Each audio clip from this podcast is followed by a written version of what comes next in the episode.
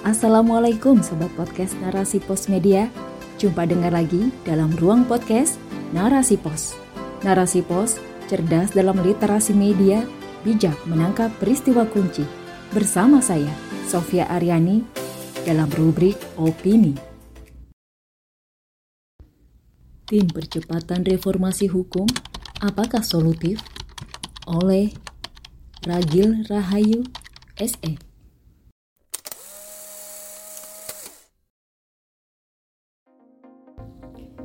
Menteri Koordinator Bidang Politik Hukum dan Keamanan Menko Polhukam Mahfud MD telah membentuk tim percepatan reformasi hukum untuk membenahi karut-marut hukum di Indonesia.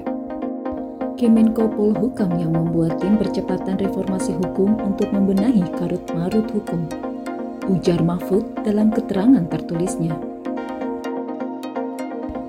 Pembentukan tim ini dilakukan atas perintah Presiden Joko Widodo Perintah tersebut disampaikan Joko Widodo merespon penangkapan Hakim Agung oleh Komisi Pemberantasan Korupsi atau KPK karena diduga menerima suap dalam pengurusan perkara di Mahkamah Agung.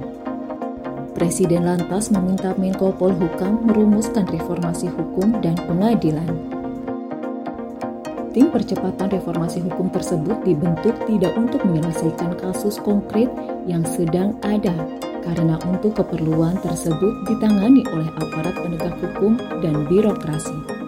Tim percepatan reformasi hukum akan merumuskan naskah akademik dan rancangan kebijakan hukum.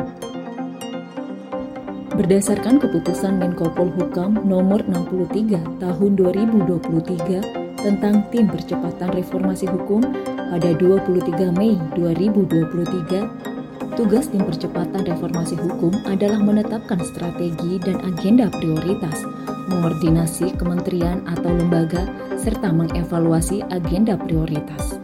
CNN Indonesia 27 Mei 2023 Adapun agenda prioritas tersebut meliputi reformasi lembaga peradilan dan penegakan hukum, reformasi hukum sektor agraria dan sumber daya alam, pencegahan dan pemberantasan korupsi, dan reformasi sektor peraturan perundang-undangan. Karut Marut Hukum Indonesia Pembentukan tim percepatan reformasi hukum mengonfirmasi bahwa kondisi hukum di negeri ini karut marut. Artinya, pemerintah mengakui sendiri bahwa hukum di negeri ini bobrok. Persoalan yang paling menonjol adalah korupsi yang telah membudaya di berbagai lini. Bahkan, para penegak hukum yang seharusnya memberantas korupsi justru menjadi pelaku korupsi. Banyak hakim, jaksa, dan polisi yang justru terlibat tindak korupsi. Yang paling miris adalah kasus Hakim Agung Sudrajat Dimyati yang menjadi tersangka dugaan suap terkait penanganan perkara di Mahkamah Agung. Bayangkan, seorang hakim agung yang merupakan hakim tertinggi penegak hukum yang diharapkan berlaku adil ternyata justru menjadi tersangka kasus korupsi. Data Komisi Pemberantasan Korupsi menunjukkan bahwa sepanjang 2004 hingga 2022 ada 34 koruptor yang merupakan penegak hukum.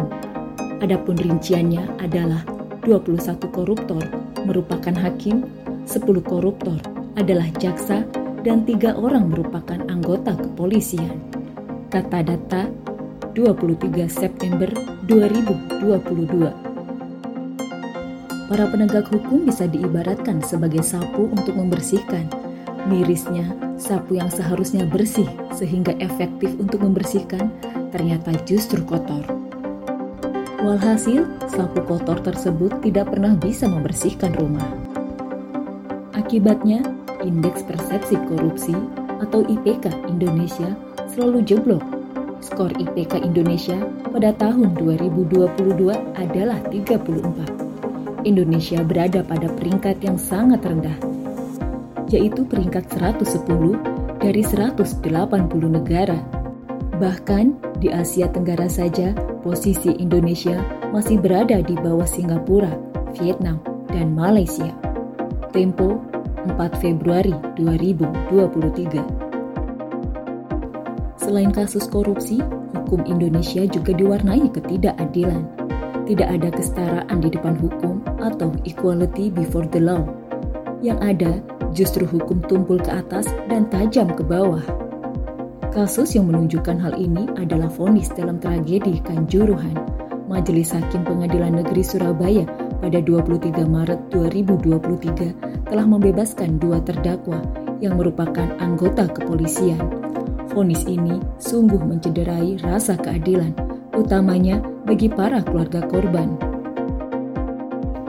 Selanjutnya adalah bisnis narkoba yang dilakukan oleh oknum polisi Penangkapan Kepala Polda Sumatera Barat Inspektur Jenderal Teddy Minahasa telah menggegerkan publik.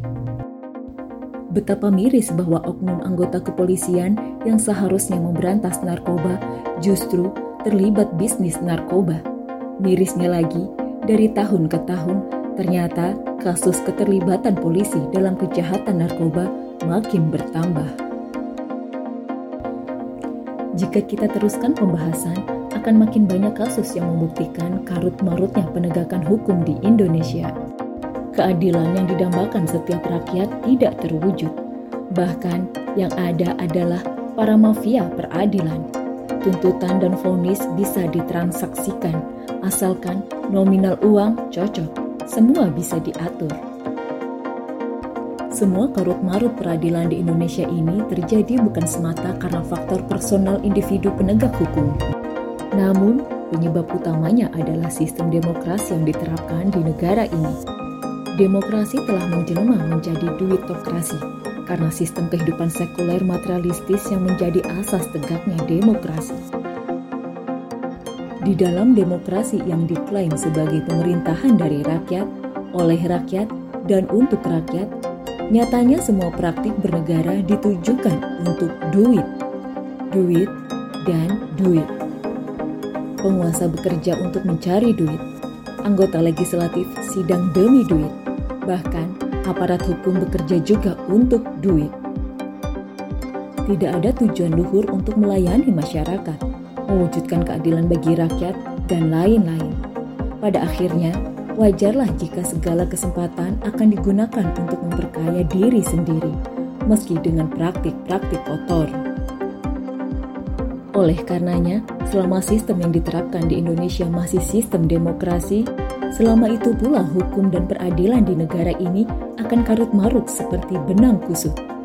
Bahkan, lembaga yang hendak mewujudkan pemerintahan yang bersih seperti KPK justru mengalami amputasi fungsi. Pelemahan terhadap KPK akhirnya membuat para tikus berdasi makin dikdaya.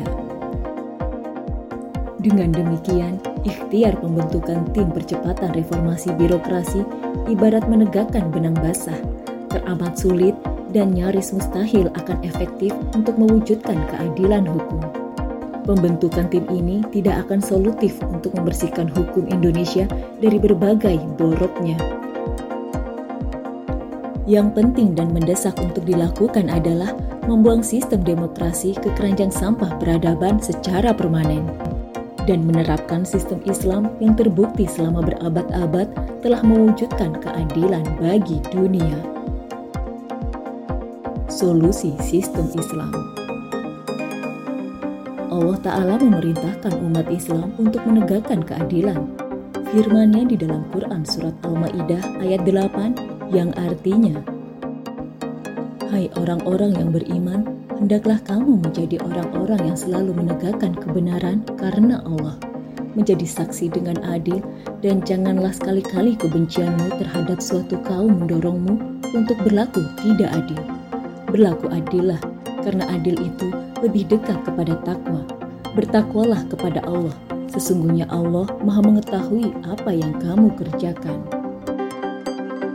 Sistem Islam mewujudkan keadilan melalui langkah-langkah berikut. 1. Asas negara adalah akidah Islam.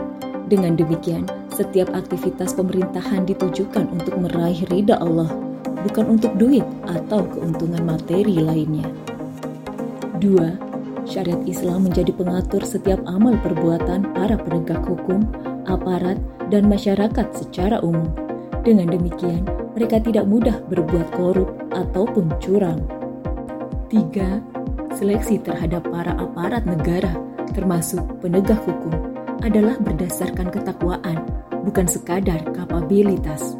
Dengan demikian, akan terwujud sapu yang bersih untuk membersihkan rumah dari ketidakadilan. 4. Sistem sanksi yang tegas terhadap pelanggaran hukum sehingga menimbulkan efek jerah bagi semua pihak. Rasulullah pernah menyita gratifikasi yang diperoleh seorang pemungut zakat. Saat itu beliau bersabda, Barang siapa yang telah kami beri tugas dan telah kami tetapkan gajinya, maka harta selain gaji tersebut adalah gulul. Hadis riwayat Abu Daud 5. Khalifah menjadi teladan dalam penegakan hukum. Rasulullah Shallallahu Alaihi Wasallam berjanji menghukum Fatimah jika terbukti melanggar hukum. Amirul Mukminin Umar bin Khattab mendera putranya yang terbukti minum khamar dan menyita keuntungan bisnis putranya yang terbukti memakai modal dari Baitul Mal. Masya Allah, demikian indah solusi Islam.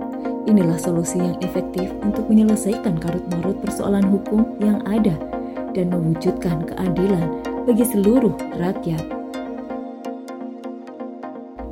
Wallahu a'lam bishawab.